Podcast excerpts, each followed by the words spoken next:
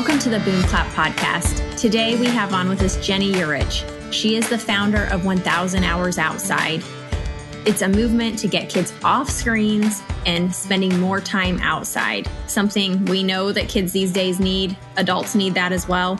Um, she is a mom to five kids and author of a handful of books, including her new book, Until the Streetlights Come On. That comes out in November. This conversation with Ginny was a joy she is a joy to talk to, as always. She's a vibrant personality. It's a happy, uplifting episode with, I mean, it's just packed full of information. It's interesting because it seems like it could be a really fluffy subject, but we go deep with her. And I, I really enjoyed the conversation. I know Cecily did as well.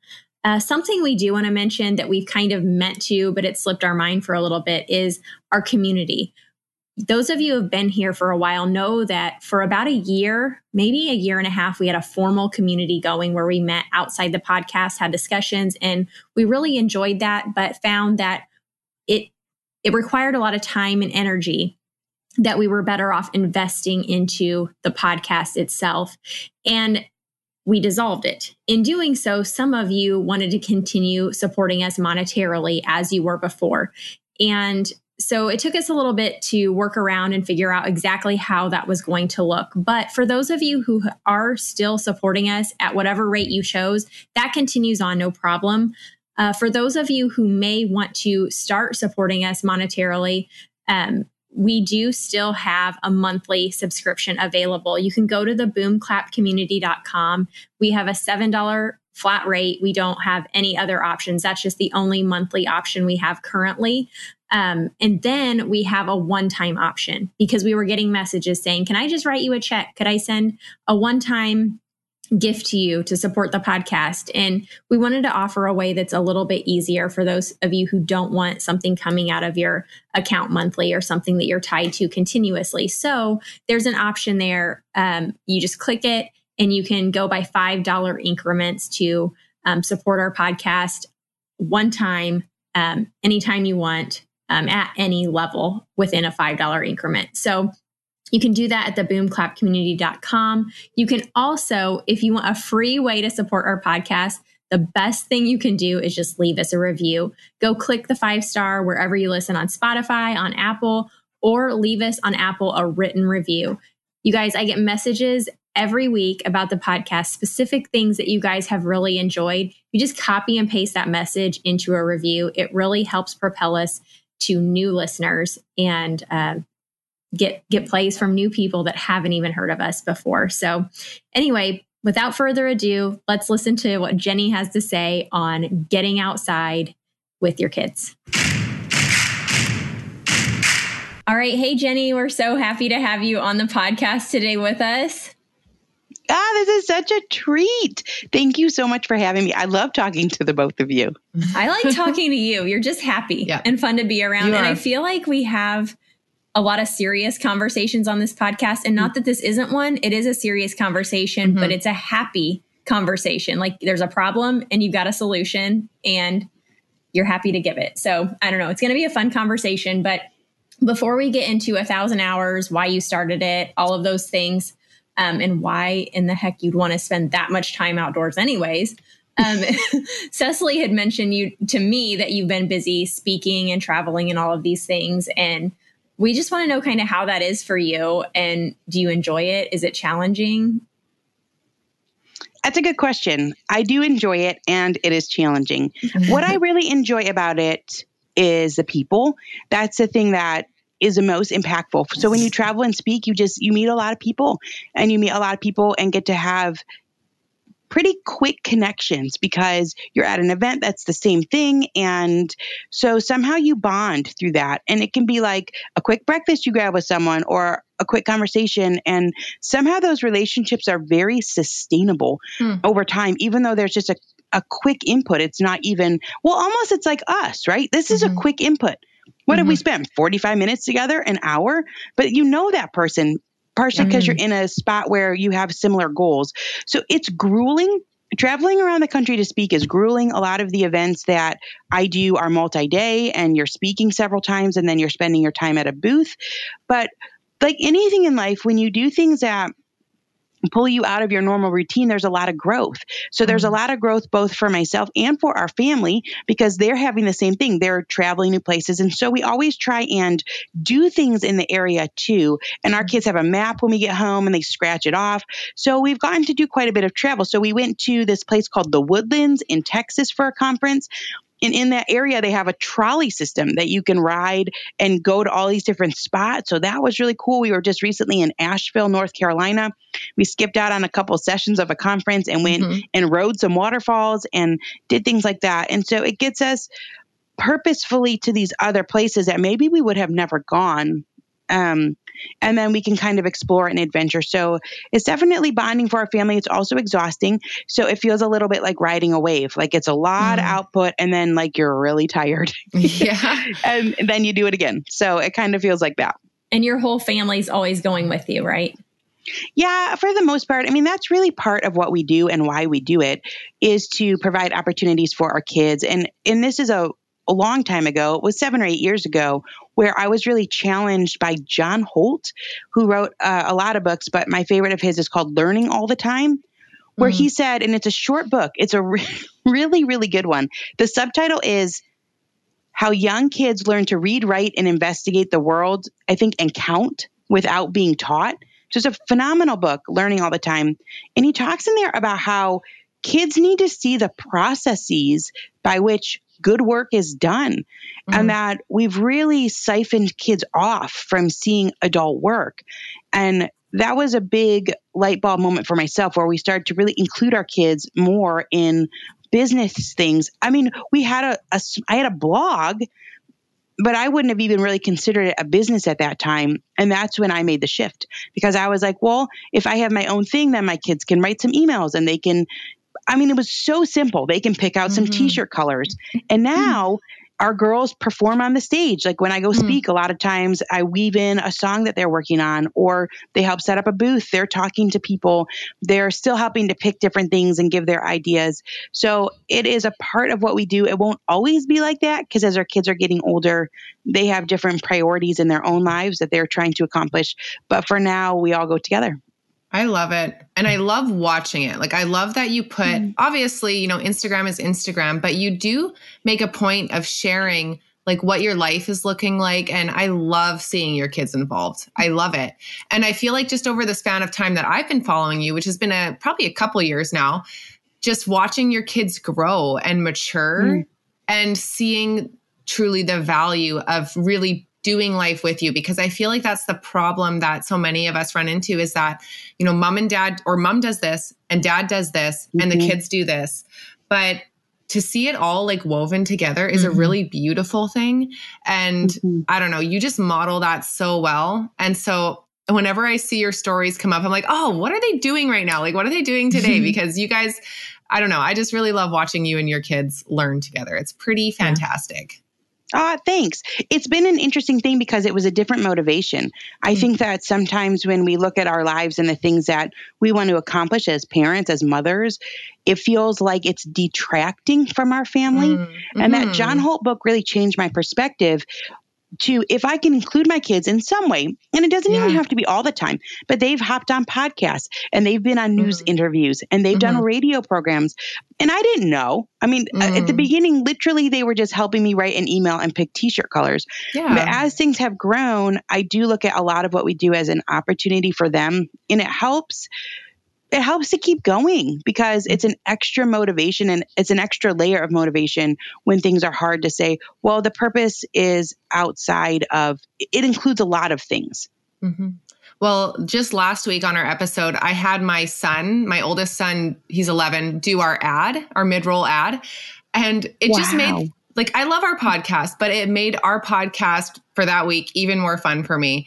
And I've been getting Mhm. messages all week from people like, oh my goodness, that was such a fun surprise when we heard your son come on. I'm like, I know, it was my favorite thing that I've done on the podcast in a while. Like, there's just something special about getting to involve your kids. And he was excited about it too, which was really fun. That's brilliant because it's good for everyone. It's good for Mhm. him, it's good for you, it's good for whoever the client is, Right. it's good for who's listening. What I'm a glad cool you feel- idea, Cecily. I love that. Oh, It thank was you. a You great know, idea. it Yeah. stemmed from a place of like, I got to read this ad again. How can I make it different? Oh, my kid loves this World Watch. He can do it.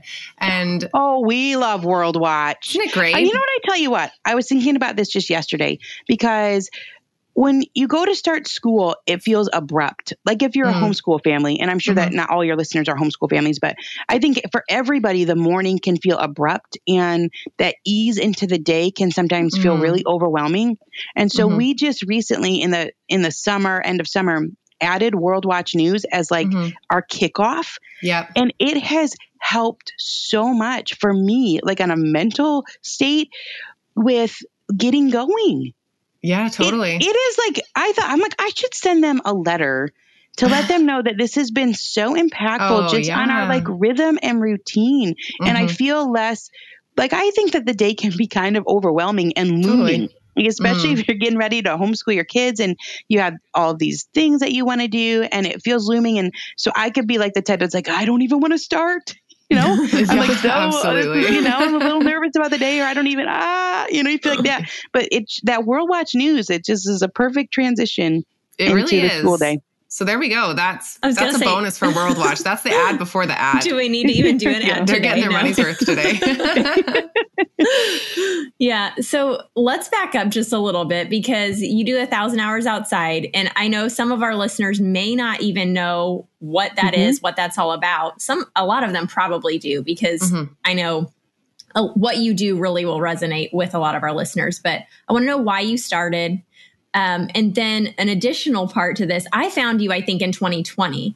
And I know you Mhm. started before that, but I'm guessing that the stay safe, stay at home thing really helped you out because kind of like once people are told to stay home and inside, that's the last thing they want to do. So I wonder if you got a big boost in 2020 with people catching on to what you're doing.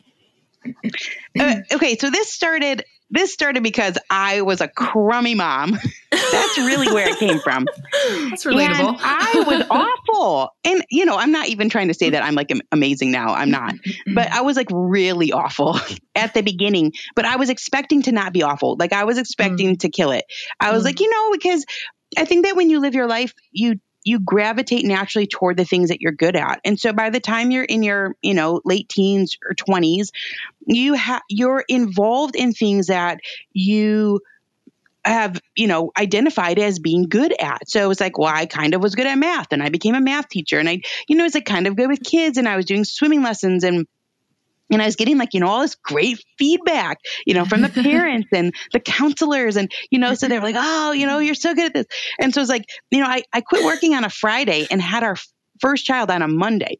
And then I was like, oh, like I'm Wow. failing all the time, like Mm. constantly. I'm constantly failing with this child. He is crying all the time. I'm trying to do the schedule. Like that's what my friends were doing. They had their kids on some sort of a schedule. It would be like in this two hours and then they would nurse. And I'm like, well, my, my kid is not doing that schedule. and also he's crying and he won't sleep. And so from the get go, I was like, I'm so bad at this. And you're you're feeling like a failure, but then you're also feeling just like that blood pressure rising, your kid's crying, like you just can't figure it out. And I think that sometimes there's just no answer. Like in the rest of my life, there had been answers. You could mm-hmm. figure it out. You could change some things. And this was just like, this is indefinite where we're just doing rough. And we had three kids in under three years.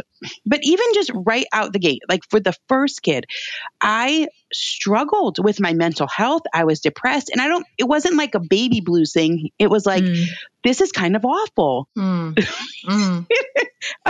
it's such a long day. And I'm, Mhm. I didn't know. So I was really floundering. And so what I did was I enrolled our kids in all these programs to like pass the time because it was a long day. It's like, you know, if you're, well, if you're a single parent or if your spouse works or you're home with kids, it's like, okay, well, they've got an eight hour workday plus maybe a lunch break plus, and my husband had like an hour commute. I was like, that's 10 and a half hours. That's a long time to be with these little kids. And so we enrolled in these things. Well, I just remember the amount of effort that would go in to get them mm-hmm, to this mm-hmm, 45 mm-hmm. minute program like mm-hmm. swim class and yeah. music and me you know you go to swim class and it's like well one kid's in for their lesson but the other kid wants to go in but you can't let them go in because it's not their time and you've got wet kids and it's a slippery thing and you've got to change everyone and you have to you know and it'd be like I, I had so many distinct memories of getting home from a day where i was like i mean i am exhausted done. i am exhausted toast and it's like 11 a.m Yes. wait, a minute. Come on, you know? Like, oh, I got eight hours. I'll be like, hey, can you come home from work early today? I'm dying over here. Mm-hmm. So my life changed though in one day. One day, I went from like completely drowning to having a really good mothering experience. It took one day. And what happened was I had a friend at MOPS. That's another program that we did. We did mm-hmm. all these programs. At MOPS, you're supposed to be able to like drop your kid off in the childcare, but our kids always cried, so they'd always bring them back to me. So I would like have these crying kids trying to have a conversation, and I had a friend who knew she was going to homeschool, and we knew we were going to homeschool, but her kid was one year older than our oldest. So she started to research. I was like, this is great. She's researching. She can tell me all the things. I don't have to do it. And so she came to MOPS one day and she said, Charlotte, she said it just like this Charlotte Mason says kids should be outside for four to six hours a day whenever the mm-hmm. weather is tolerable.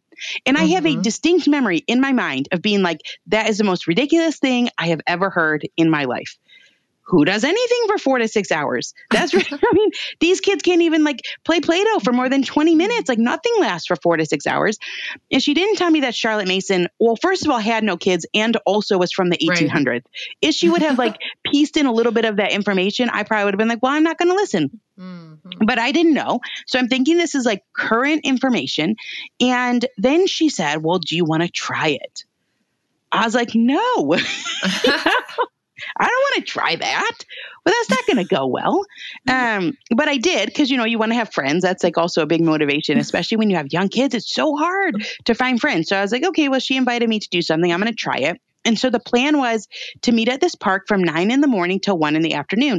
And I was like, this is going to crash and burn. Like, there's no way this is going to go well. The kids are going to be bored because she said not to bring anything, like, bring your picnic and a blanket.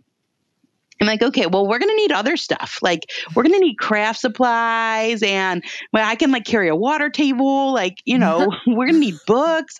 Um, but she's like, no, like you just bring your food and your blanket. And so we went to this park, not a playground. There wasn't like a play structure. It was like, hey, hey grass, you know, a little creek.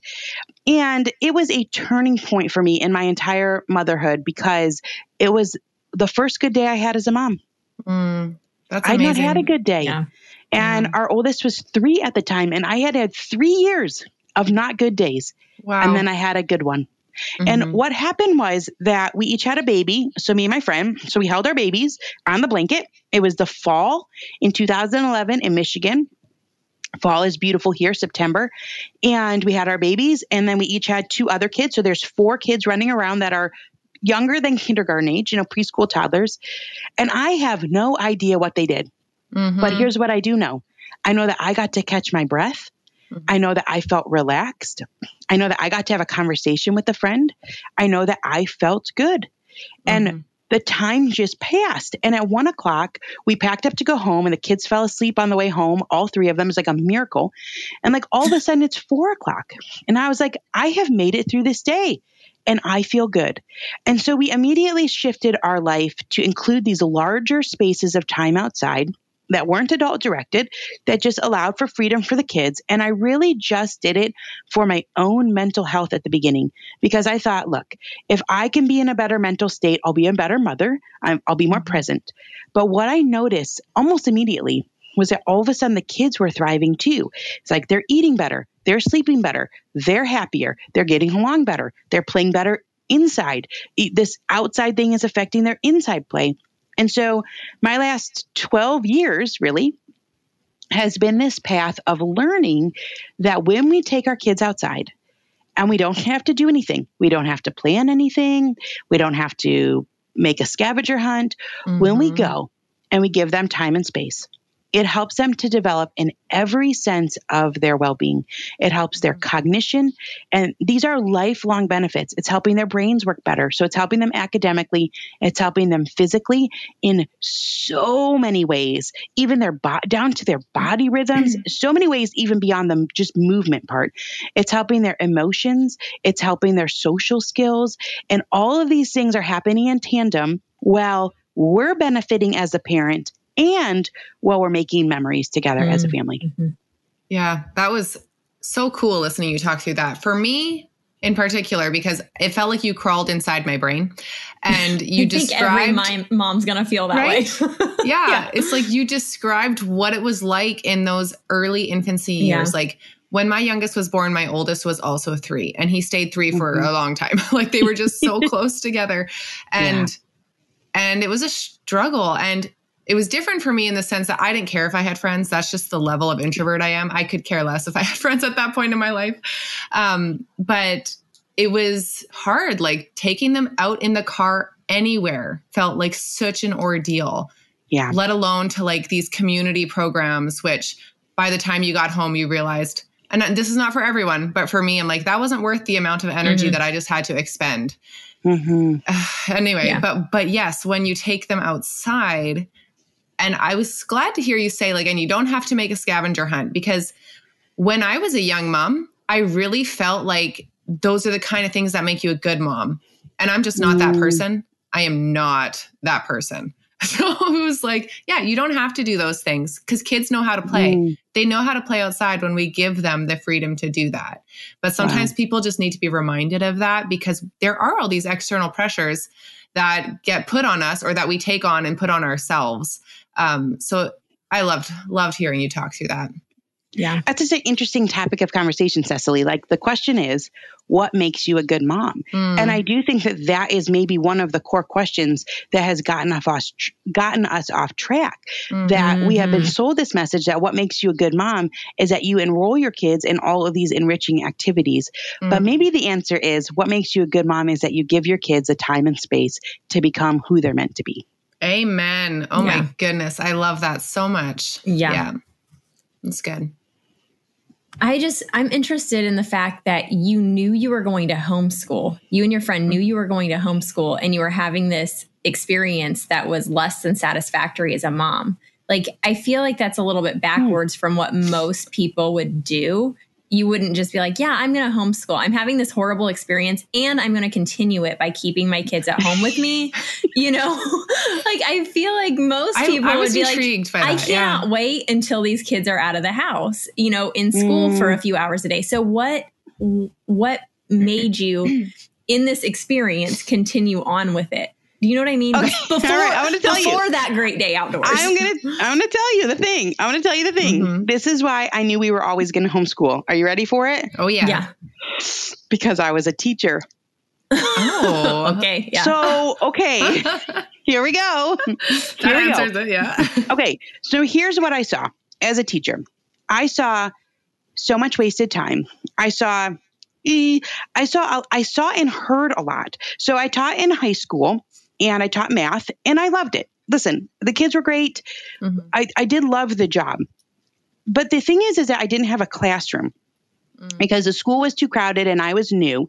And so I had a cart that had all of my stuff on it. And I would have to move from class to class during people's planning periods and use other people's classrooms. Mm.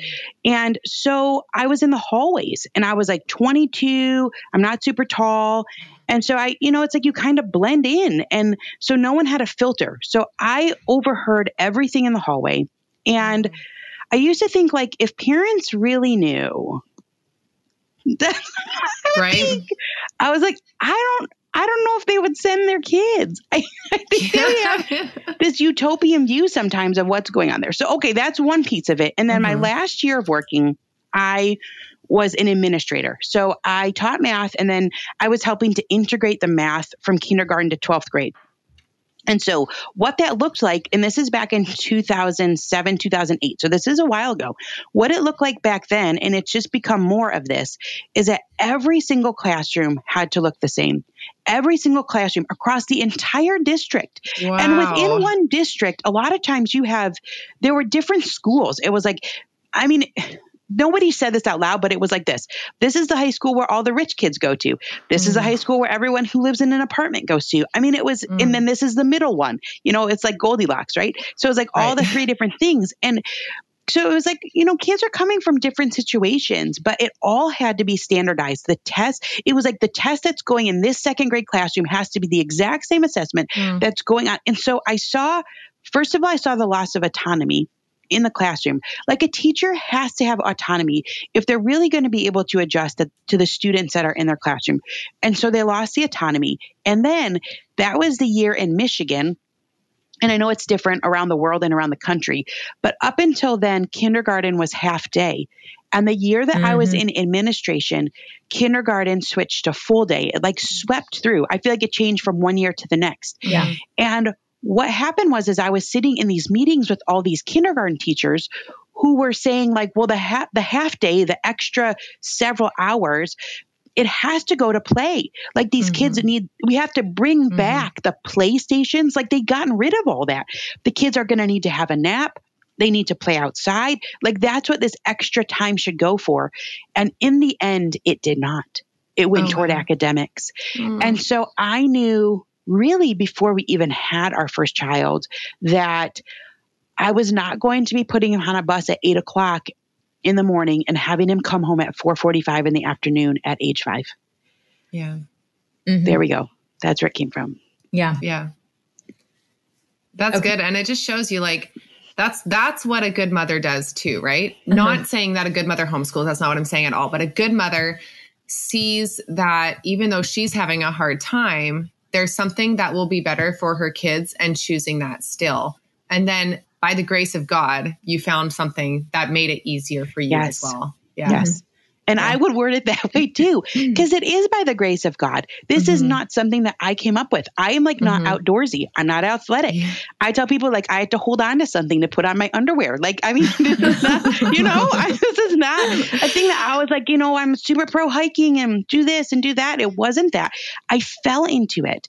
And it was just by this happenstance of who I sat with at my MOPS table and that she was willing to share. I'm still friends with her. She lives in Texas now. We So actually cool. just went and saw them. When we went to a conference, we got to go see them. Mm. But her kids are, you know, similar ages. She's got the one that's one year ahead and these other kids and they still homeschool and they're thriving. And it's like, well, what if she wouldn't have said that one thing? Like, Yeah. what if she would have kept that to herself? So that's not anything that I can pin my hat on. To, I don't even know if that's a, say, a saying. I, Mhm. whatever. I'm going to make it up. It is now. That's- yeah. I mean, I can't take I can't take credit for that. So Yeah. I would I'm totally right there with you. It's by grace and Mm. Uh that is then that allowed me to have actually a couple years too of of seeing that kids thrive when we don't interfere. So I had less pressure to interfere once we hit those, you know, ages that are typically associated with schoolwork.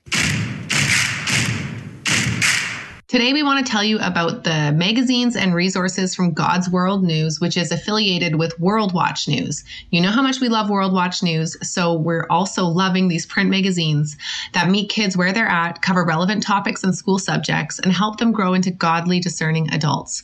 As you flip through pages of fresh news stories, it paints a picture and shows kids who created the world and who is in control. And these materials meet kids at each age and stage. There's three publications available. God's Big World, which is for ages 3 to 6, World Kids, which is for ages 7 to 10, and World Teen, which is for ages 11 to 14.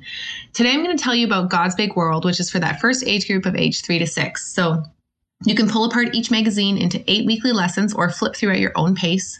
Each lesson includes three stories and an activity designed to build basic skills. Your kids can then safely explore additional stories online. It's built with large, captivating images and a short block of text. The digital content ignites interest without overwhelming young readers. So, in addition to these six bi monthly print magazines and online articles, a God's Big World subscription includes weekly puzzle pages, email newsletters, and teaching guides. So, check that out by clicking on the link in the show notes. All right, we'll get back to the being outside portion in just a minute, but I want to stick on the homeschool line for a second. On your in your new book, one of the bullet points until the streetlights come on. That's Janine's new book she's got coming out. I think in November, right? Mm-hmm. Yeah. Yeah. So one of the bullet points you say you cover is the role of play in lifelong learning. And so what does that look like for you guys in your homeschool day? Because I'm guessing that you homeschool a little bit differently, or maybe not, than some of us do. And maybe you have some ideas that we could um, take home and use ourselves. Homeschooling is interesting, isn't it? Because everyone does it differently. Yeah. Mm-hmm. And I do think that that's the point. The point is, is that you can structure your life and your family in a way that works around your kids. And so that was something I wasn't expecting. It's like when I was talking about, you know, every second grade class has to be the same across the whole district. When you become a homeschooler, you realize that like the tentacles spread out very wide and broad. People are doing all sorts of things. And I think that what your intuition is for your family is such a huge benefit because you can make it specifically designed for your kids. So in our day, I just don't take up all the time. That's what it looks like. So, mm-hmm. first of all, mm-hmm. we've already covered that I do feel overwhelmed a lot in the mornings getting started. And so, yay, World Watch News. So, this is a new thing. But I would say that our schoolwork takes up two to three hours of most days, unless there's a better opportunity. Mm, and if there's a better opportunity, and I shouldn't say better, I guess better is the wrong word if there's a different opportunity that adds variety to life or it mm, fosters yeah. relationship or something like that, then we take that opportunity and maybe we would do that schoolwork in the evening or maybe we would skip it entirely. So it looks like that. And it also looks like I have stopped intervening or interrupting when our kids are engaged in different tasks. So if they're I, I, used to like they'd be out maybe let's say they're jumping on a trampoline or they're playing some sort of a game together. And i used to interrupt and be like it's time for math. It's time for whatever. And that's a big change i made too. I don't do that anymore. Because i think that if they're doing something that's worthwhile to them then that is a worthwhile activity for their own growth and development. I mean this is really the key and it comes from a lot of dr peter gray's research which he wrote a lot of it in his book called Free to Learn, where he said kids are biologically designed to self educate.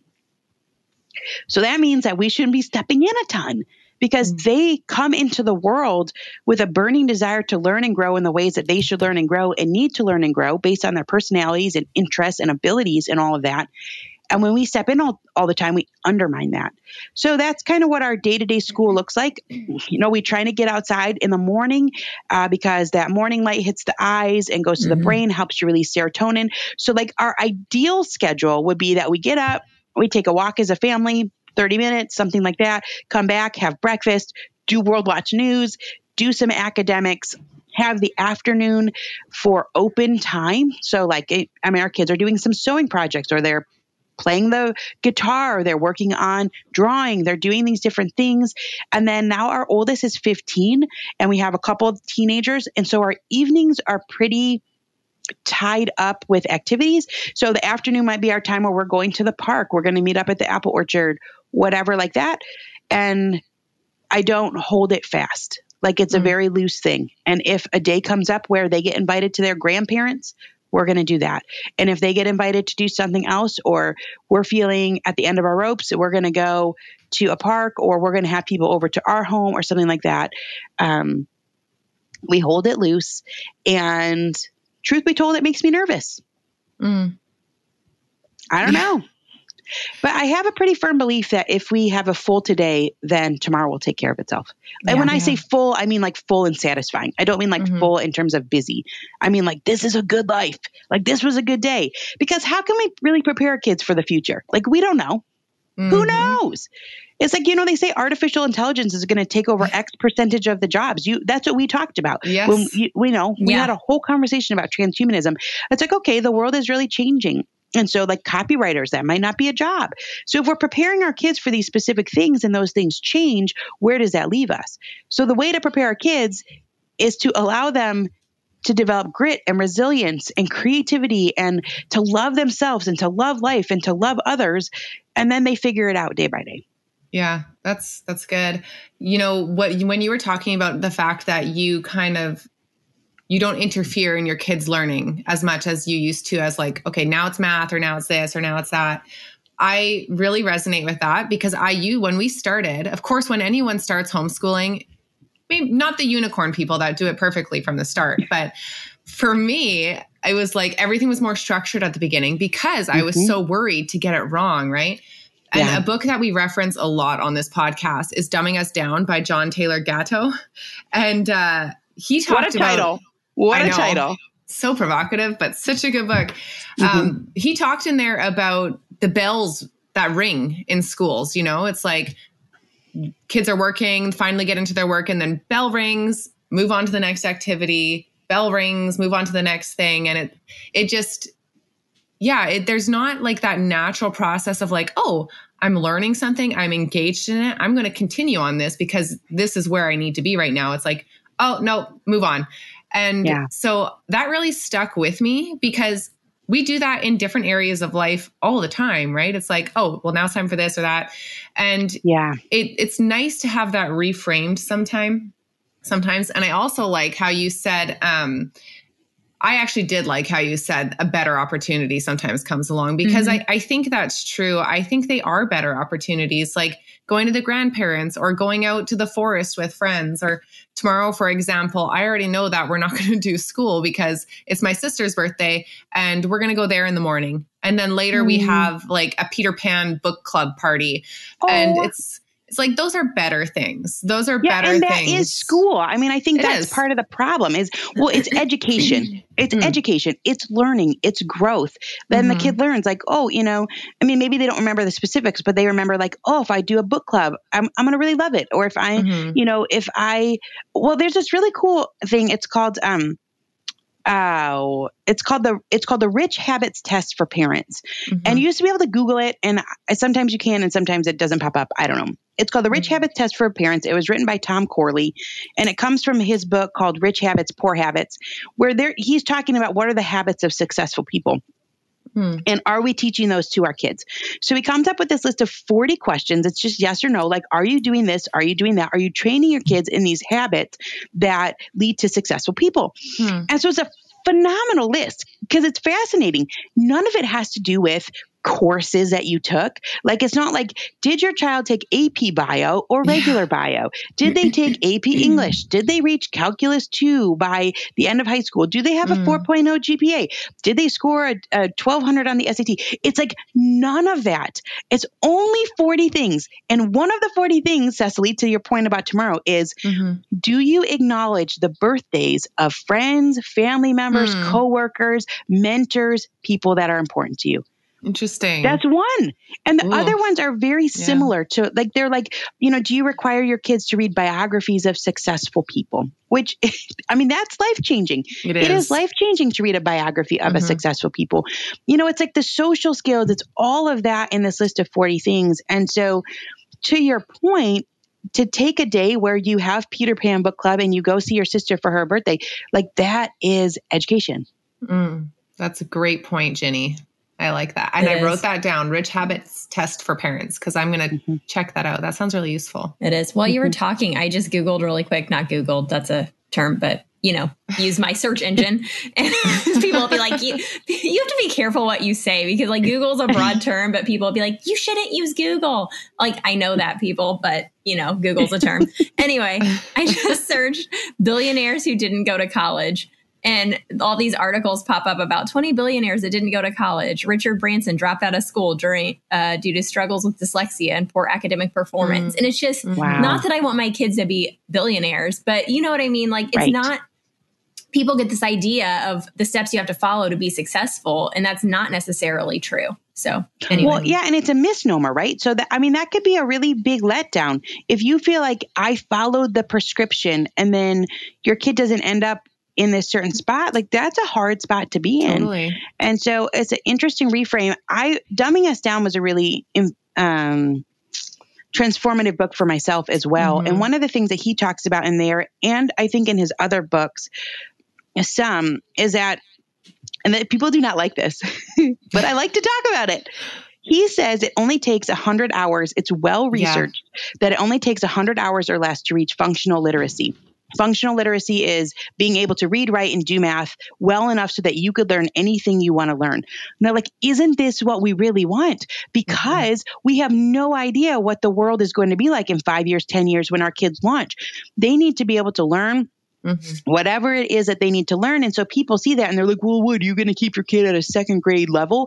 But like that that forgets the part that kids are biologically designed to self educate. Totally. Yes. So it just doesn't take that much time. I think when people are looking at homeschooling and they're feeling overwhelmed at the time aspect of it, I'm like, well, okay, mm-hmm. do you have 100 hours within the first, you know, within the first five or six years that you can devote to your child? And it's at the right age or stage. So actually, I'm going to tell you this cool thing.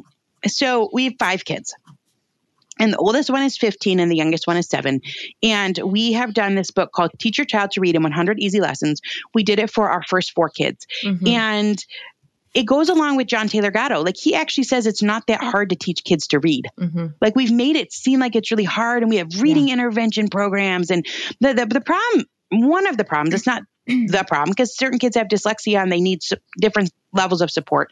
Mm-hmm. But one of the things is we just do it at the wrong age. I feel mm-hmm. like it will be like putting every three year old on a bicycle and being like, ride to the corner store. yes. I mean, some three year olds could do mm-hmm. it. I know kids that could ride their bikes at three, but some nine year olds wouldn't be able to do it. And I don't mm-hmm. think that we would be like putting a four year old in bicycle intervention. Like we would just mm. say they're not ready. Mm. And so, like, if you hit them at the right age and stage, it doesn't take long. So, okay, I did an experiment for our youngest daughter, because I was like, she's probably our last kid, and I'm so curious. These some of these people say you don't actually have to teach reading. That mm. they will pick it up if they live in a home of readers, and mm. they are going to be motivated because they want to learn to read, they want to be able to decode the page, and they want to read their own books, but they're going to ask questions.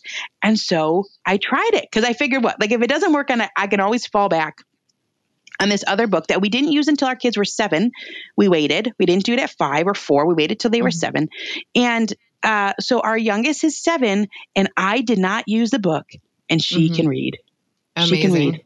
Yeah. We just had a museum. She's reading the signs. She can pick up the mm-hmm. little critters book. She can mm-hmm. read the books. Yeah. It happened. Yeah. That's well, great. I mean, with with my three kids, so when my oldest was starting to learn to read, he was in school. And it was such a struggle. And I was constantly told, like, oh, you need to read more with him at home. You need to do these little books that we're sending home with you. And it was stressful for me and it was stressful for him. And he couldn't do it. And then mm. we started homeschooling when he started grade two. And within the year, he was reading like a professional and it wasn't mm. anything I did and it wasn't anything they necessarily did wrong. It was just he wasn't ready. He just yeah. 100% wasn't ready. And now he is. And with my middle son, we did everything right and followed the path, and he moved on and progressed. And it's just, I don't know, it was fine. It just progressed. And then with my daughter, we did the same things, and she wasn't getting it. And then one day she woke up the next morning and she was a professional reader as well. It's just like she went from can't do it to I can 100% do this. And it's just yeah. really interesting. Mm-hmm. And people like to think it's something they did or whatever, but it's not that. It's just it's just the kids being themselves and being ready when they're ready. And mm.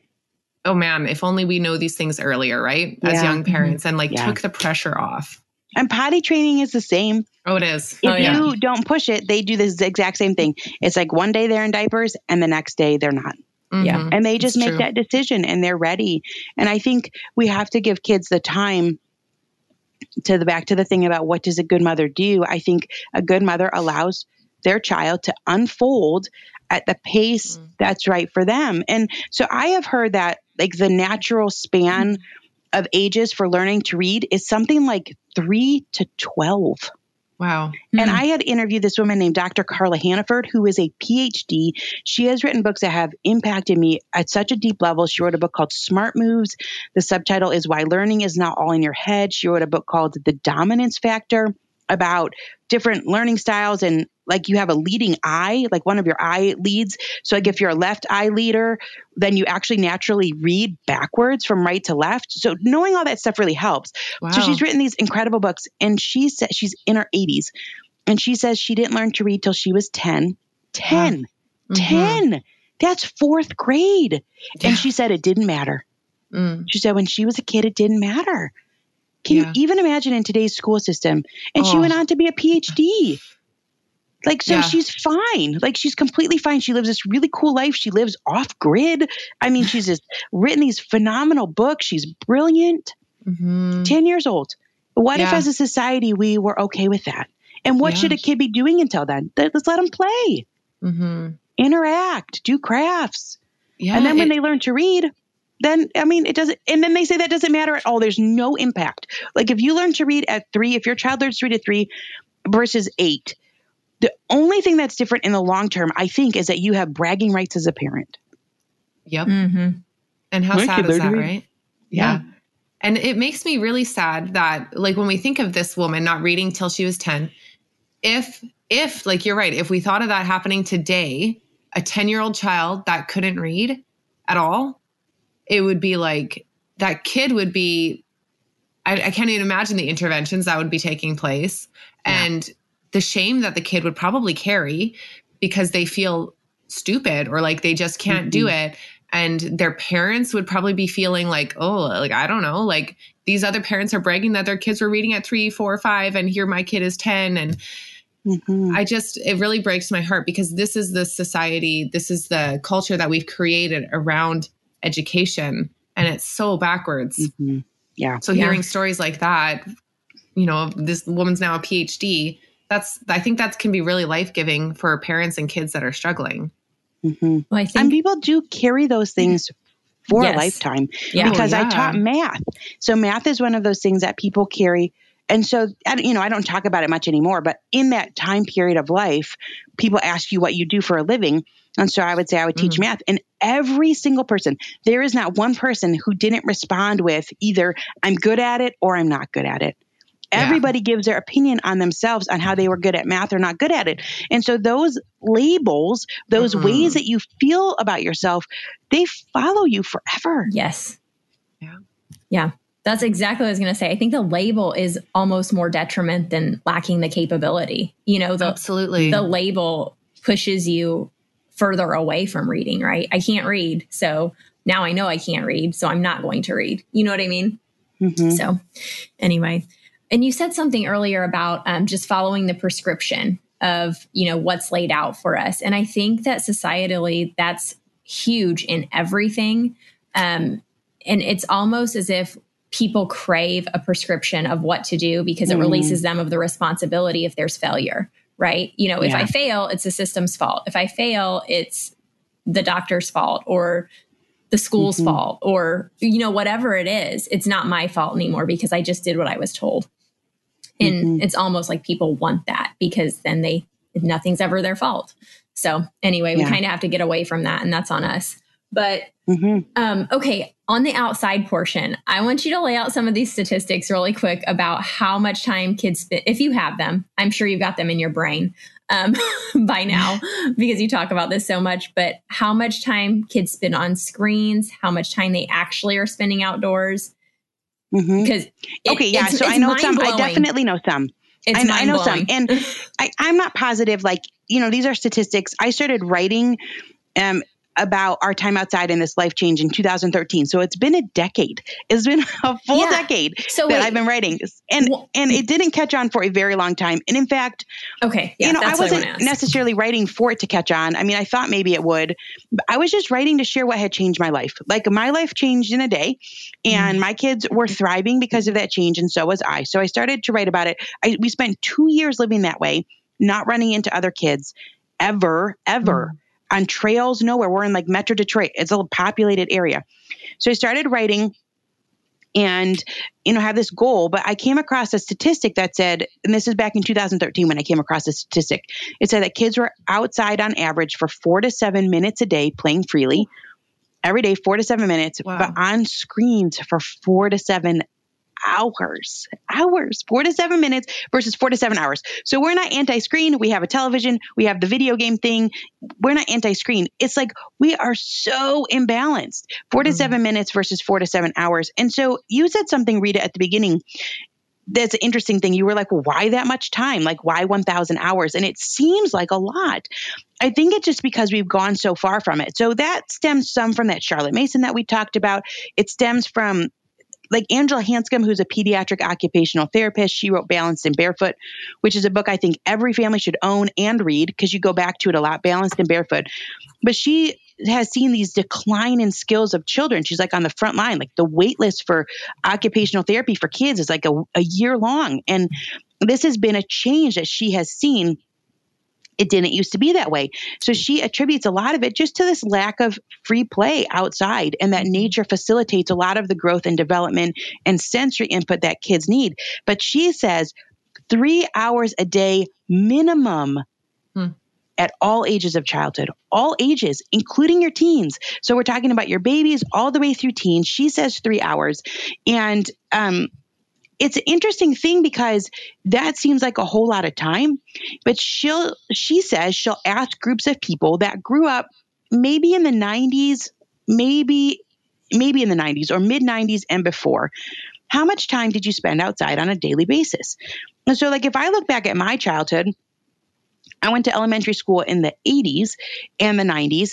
I remember that in elementary school, we had three recesses mm-hmm. and they mm-hmm. were like 45 minutes. Like it was mm-hmm. enough time to really play. So, right there, you're getting a couple hours of outside time. We had one in the morning, one at lunch, and one in the afternoon.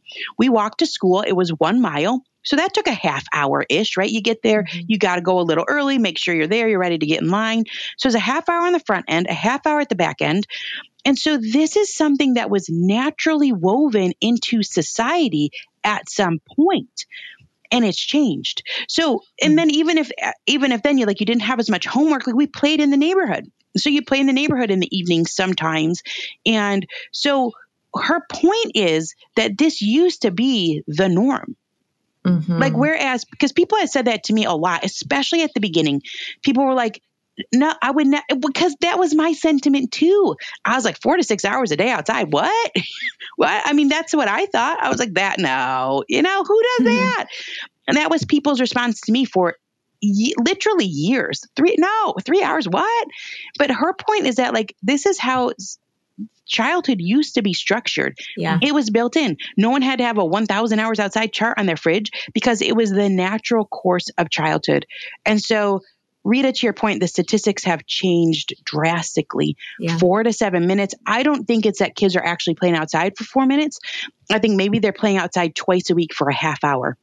Mm. And that's where mm-hmm. that average is coming in. Um, I mean, it could be that kids, I mean, that doesn't make a lot of sense, right? That a kid would go outside for four minutes and come back. So yeah. I think that, that it's an average. And so we've really lost that piece of childhood do you guys still track your hours a lot at home yourselves or oh, is it oh, just yes. such a natural part that you don't have no to? no we uh, no you we do? absolutely do no i mean i've got my app right here we've got our chart i can tell you what my hours are at no we absolutely do here's why it is so easy to lose it and mm. so we're at mm. 777 mm. and 42 minutes. That's awesome. I got to push. I like I'm like there's only 3 months left and I'm not even at 800. I'm going to have to really push it out. but here's the thing, in every age and stage there are always a myriad of reasons why you might not go outside. Mm-hmm. It's too hot. It's too cold. There's too many bugs. I just had a baby. You know, uh, the kids are too hot. We don't have anywhere to go. Now my kids are too busy. They want to go see their friends. I mean, there's all of these things. And so we have a goal because it's hard to accomplish. Mm. It's not easy. It's not naturally woven in. And so I have to keep it forefront. I just was on an 11 day trip with three back to back conferences. And I'm like mm. the whole time thinking, oh, I don't, I didn't get any outside time yesterday. Like what? Yeah. so it's just there. And, uh-huh. and it, it's looming in a good way. It's looming in a way that helps me remember to live a full life. Okay, I have a couple questions for you that mm-hmm. are just very like I think kind of practical questions. So for my kids in the summer and like nice spring and fall days, they probably actually spend 6 to 10 hours a day outside just cuz we live on a farm Like I've had their vitamin D tested in the like late summer and it was like too high. Like they just spend a lot of time outside on these nice days. But like now here we are late September, it's cold, it's wet. Um it's only going to get colder and wetter mm-hmm. and this is the struggle that I have. It's like we go from spending, you know, 6 to 10 hours a day outside to like oh, now it's hard to spend an hour to 2 hours outside because we'll freeze. And I think your answer will probably be you know, dress for it. And that's my challenge to myself because it's easy to dress my kids for it. It's a little harder for me to invest the money to dress myself for the mm. weather. You know what I mean? Like to buy like yeah. really good waterproof, like warm boots. And I'm a very cold person in general. Like yeah. yesterday, I walked around the house in my robe all day and held on to my dog just for extra heat. And it's like, yeah. it's fall, it's not winter, you know? Yeah. So I think probably dressing for it is huge. Um, and then, the, so that's the first part of the question. Second part of my question is when you're tracking your hours, let's say one of my kids in particular, he spends almost double the time outside that the rest of my kids do just because that's just who he is. He's an outdoor all the time kind of guy. Mm-hmm. So, do you track like the lowest of the family hours or like you know what I mean? Like if you're mm-hmm. tracking family hours, what do you do? So that's like a two part question for you. Okay. So the first part is my midwife would say that if you buy clothes that allow you to stay outside longer, that mm-hmm. that is it, that is um, a healthcare expense. That's what she would call it. That's and I think point. that's a really good reframe because when you get outside, especially in the colder months, there's more movement, there's that fresh air. Mm-hmm. Kids start to get sick a lot of times in this period of life because we're losing that sense of rhythm. And I, what the interesting thing is, Cecily, it's like, okay, so we're going to buy these things for our kids. Well, they're yeah. going to outgrow it, right? Mm. So like mm. next year you got to get yeah, a new set. Totally. But if you invest in it for yourself, you're done growing. Totally. So it's a it's a single investment. So it's like, you know, yeah. it's that base layer that's not cotton. Mm-hmm. That's the biggest thing because if you sweat, which everyone sweats even when it's cold outside because you're moving and you want to move because moving is what keeps you warm. When you sweat, it's the wetness that really makes you feel cold. Mm-hmm. And so mm-hmm. if you and if you wear like a wool, some people are allergic to wool, so you could wear a synthetic, but wool absorbs 30% of its weight in water. So wow. it's absorbing that sweat. And then when it absorbs the water, there's a chemical reaction that creates heat. It's mm. like wearing an electric blanket. It is bizarre. They say like two pounds of wool creates enough heat as an electric blanket. I don't know. It's like so bizarre. It's really interesting the science behind it. So you have mm. that base layer. And then if on the top you can wear something that blocks out wind, rain, that type of thing. But we definitely are similar to you where our outside hours are tipped. They're tipped toward spring, fall, and summer, really summer and fall. Mm-hmm. Spring's kind of awful. They're tipped. But th- there's a really good book. Linda McGurk wrote There's No Such Thing as Bad Weather, which is not true, right? Like that's like tongue in cheek. there is bad weather. Yeah. But the point is is that yes, you can dress for it, but also you can look at the different seasons as as opportunities to have different sensory inputs and to have different experiences. So if you live in the north and you have a place you live in a place where it snows, well, my goodness, if your kids are trudging up a hill, pulling a sled, they are working all sorts of muscles that they wouldn't work mm-hmm. at a different time of year. And they're getting that proprioceptive yes. input mm-hmm. as they mm-hmm. do that and they trudge through this deep snow and then they get all the input of going down on their sled. And it's so fun. You can do an outdoor fire. Like that's a really fun thing to do in the winter. So what Linda did was she helped me reframe to look at what does this season offer that the other seasons don't. And then we try and embrace those things in small spurts. Like I really like to freeze stuff.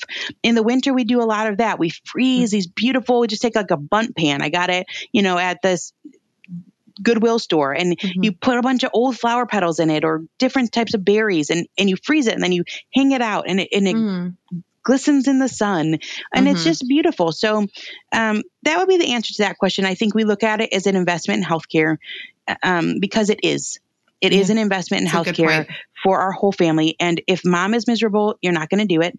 So there you go. And, and meet up with your groups. Like if your if your friends are getting together for a one mile hike in the winter, like that's going to help keep you accountable because everyone's going and everyone's going to go together. Mm-hmm. As far as tracking, we do exact we do exactly what you say. Some people have different little tracking charts for their own kids. And also listen, if tracking your hours outside is cumbersome and makes you feel awful, like don't do it.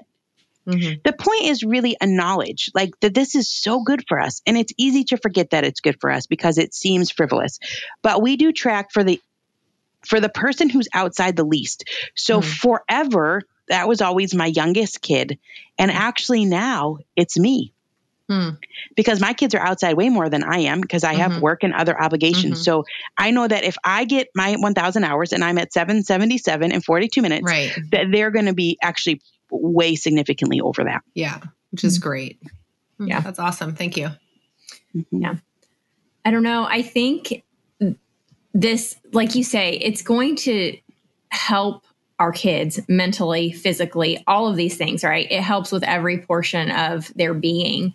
And mm-hmm. I, I don't know. I just think a lot about how adults kind of blame kids in society for things. I don't know why my mind is going here, but this is where my mind's going. but I think adults complain about kids a lot. And the truth is, kids are what they are mm-hmm. because of how adults are raising them. Um, mm. You know, and I think getting kids outside takes effort on the adult's part, a lot of effort, and just not doing the easy thing, whether it be you know, going outside when it's hard or not putting the screen in front of your kid's face when they're little because it's the easy thing to do. And so I think kids will change when adults change. And so for us as parents, mm. you know, we really need to take on the major role in pushing the kids outside because it's not going to just have a little small impact on us personally. It will impact society when more people start, um, you know, doing what you're you're telling people to do: get outside and move. So Mm-hmm. Um, okay, so your book, Until the Streetlights Come On. I don't know. I'm excited. I'm we haven't gotten to read it yet because it hasn't came out yet, but um, the subtitle is How to Return or How a Return to Play Brightens Our Present and Prepares Kids for an Uncertain Future. So I think it's pretty easy to understand how it brightens our present, but we talked a little bit about this. How does it prepare them for an uncertain future? I just want to nail that point home because I think it's mm-hmm. pretty important. Well, Dr. Madeline Levine has a book called Ready or Not, where she talks about how we're sort of afraid. Like we're afraid of what's coming. And a lot of parents are afraid. Like, and I am too. Like, am I doing enough? Am I doing the right things? And we have this fear. And she says that that fear has caused us to sort of double down on the old ways, the old ways of like, you know, putting our kids on this conveyor belt and just trying to dump in so much information, cram, cram, cram it in, learn this, learn that.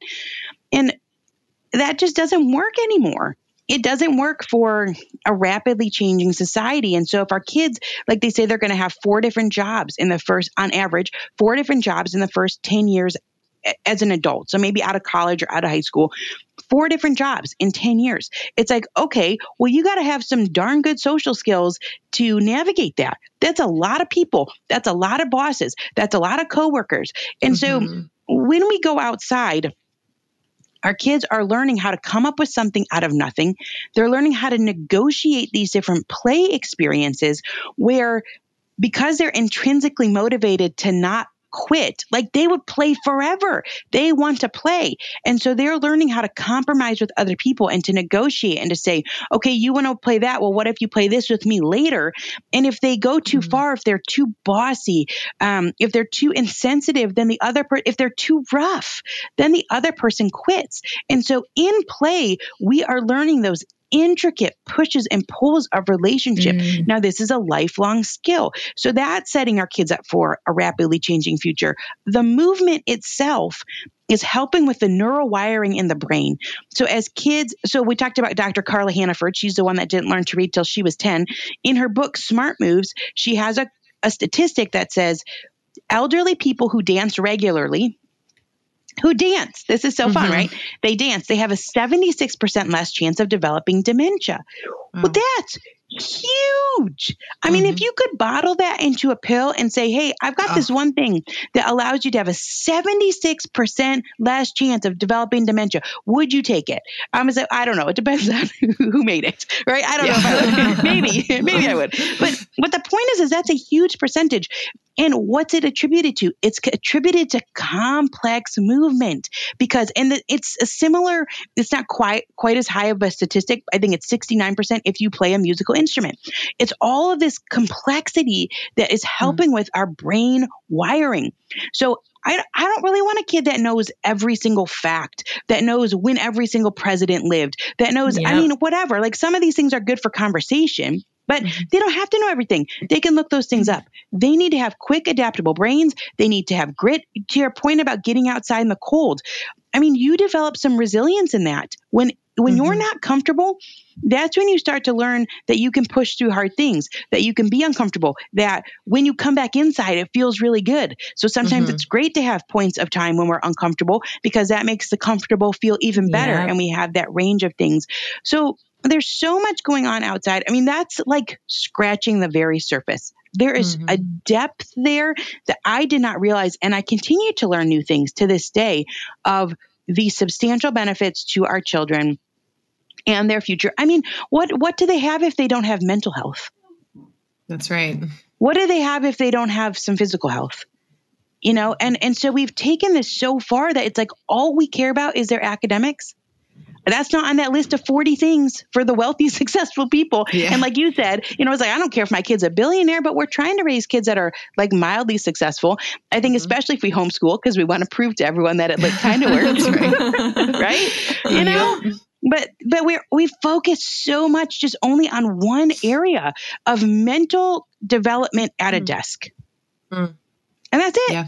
it's like well what about all the other pieces of our being yeah. uh, kind of like that transhumanism thing it's like we're trying to turn these kids just into computers and that's all two-dimensional mm. things but there's so much more to them and so when we take our kids outside it facilitates growth in all of those areas and when we grow in those areas that is what sets us up for a future that's unknown yeah. yeah. You know what I think about as you're talking about that is the fact that of all the species on earth, like humans are children the longest, mm. you know, and yeah. that they have this innate playfulness.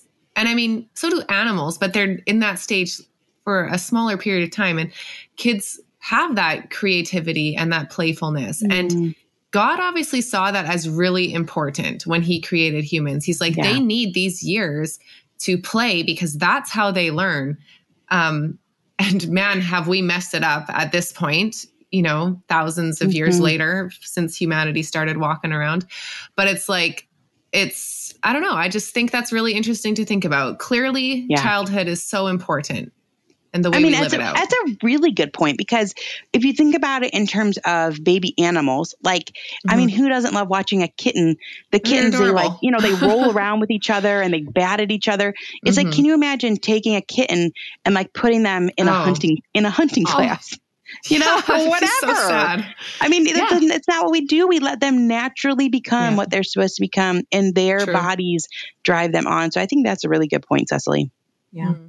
And now, yeah. now I'm just picturing little kittens in desks and it's hilarious. but it's like, it, it just kind of proves how messed up it's mm-hmm. become. Yeah. Yeah. Yeah. All right. Uh, Cecily had the great idea of ending this by asking you the question you ask your podcast guests, what you asked us. So, mm-hmm. what is your favorite outdoor memory?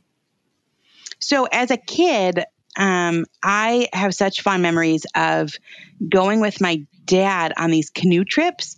So mm. our church, and it only happened a couple times, but our church put on these father daughter canoe trips, and they were always in October in Michigan, northern Michigan. So it gets cold. It's cold by October. And so we would go down this river. It's called the Ausable River. And it's just this beautiful river in Michigan. And I would be with all my friends, and you'd be wearing your coat, like your winter coat, and getting in a canoe and hoping that you don't tip. And you would just float down to the river. And to this day, my favorite, like my go to, if I could do anything, it would be to be on a river, on a tube, in a, you know, we like to do the whitewater rafting, the canoe, the kayak. It's still my favorite thing. And I, and I wonder, like, I don't know if it's, is it because of that? Like, probably, right? Mm-hmm. Yeah. That's really yeah. cool. I, I don't understand how if you would live in Michigan, you wouldn't be outside all the time because Michigan is so pretty. It, especially it like northern Michigan, we've been vacation, I don't know, probably four or five times up there. And it's just so pretty. There's so much to do outside. It is. So, yeah, it's a beautiful state, that's for sure. Yep. Hidden gem. I don't know. I was listening mm-hmm. to some radio program a while back. It was, I can't remember what it was. It was a large radio program though. And he was saying something about like, we should, Petoskey, Michigan, uh, it's a hidden gem. And I'm like, don't tell people about it. We love vacationing there without a huge crowd. What was it? I can't remember. But anyway, I was like, don't tell people. I, I want to go back and I don't want there to be a lot of people because it's great. So mm-hmm. anyway, um, Ginny, thank but you. But you just told people too. Well, yeah, yeah. but I mean, like one, a couple Rita. thousand people versus like millions, you know. anyway, that's funny. Okay, so anything else you want to add, Cecily, before we wrap this up? Nope. I'm just okay. thankful for you. From the moment I got on and saw your face this morning, it's been just really mm-hmm. fun to talk to you. So thank you for that. No, I love being with the two of you. It's the best. yeah. Well, Ginny, thank you for coming on. Just tell people where they can find you and a little bit about your new book if you would like. Sure. So I'm really easy. I'm not creative. Like I'm not a creative person. So everything is just 1000 hours outside and there is an app, we have a podcast, there's a website 1000hoursoutside.com where we have those tracker sheets that we were talking about. They're free to download and they're really cool looking. They've been designed by the 1000 hours outside global community. We have a contest every year and so mm. people send in these really cool designs or some that kids have made. So there's a lot of options on there you can print out. Sometimes people print them out and blow them up bigger and they put them on their wall. In fact, someone told me they printed one out and they like messed up the sizing. They were like, it was the size of my entire wall. but it's like a fun hilarious. thing, right? So fun thing to do. There's a kickoff pack in there that has different hiking props and things like that. And we have an online, uh, like a small retail arm where we have like backpacks and kind of like you don't need a lot to go outside, but we sell the things that we use, like water bottles and mm food type things like coolers and stuff like that. So that's where you can find, and it's like 1,000 hours outside on Instagram and 1,000 hours outside on Facebook. So it's all the same thing, easy to find. The book is called Until the Streetlights Come On, and it comes out mid November. It will be available wherever books are sold. If people are, can do a couple extra clicks, the publisher offers it for 30% off plus free shipping. So that's like a mm. Decent amount off. It's bakerbooks.com. So you could find it there as well. Like, especially if you're grabbing one like for a gift, it's heading into holiday times. You can get it for a little bit cheaper. It's a mm-hmm. beautiful book. It a is. beautiful, beautiful, beautiful, book. Um, the the guy who um, designed our t-shirts, like on our logo. So if you have one of our t-shirts, he also designed the book cover. His name's Daniel, and he is just phenomenal at what he does. So it's a beautiful book cover. It's just a beautiful one to have on your shelves. And you can get it where you buy your books, but a little cheaper at bakerbooks.com. I'm glad you brought up the cover because the cover is really nice. It's pretty. Yeah, it's, it's really, a pretty book. well, is. I just I think that like beauty this is what it is. It's like beautiful things and I mean they all matter.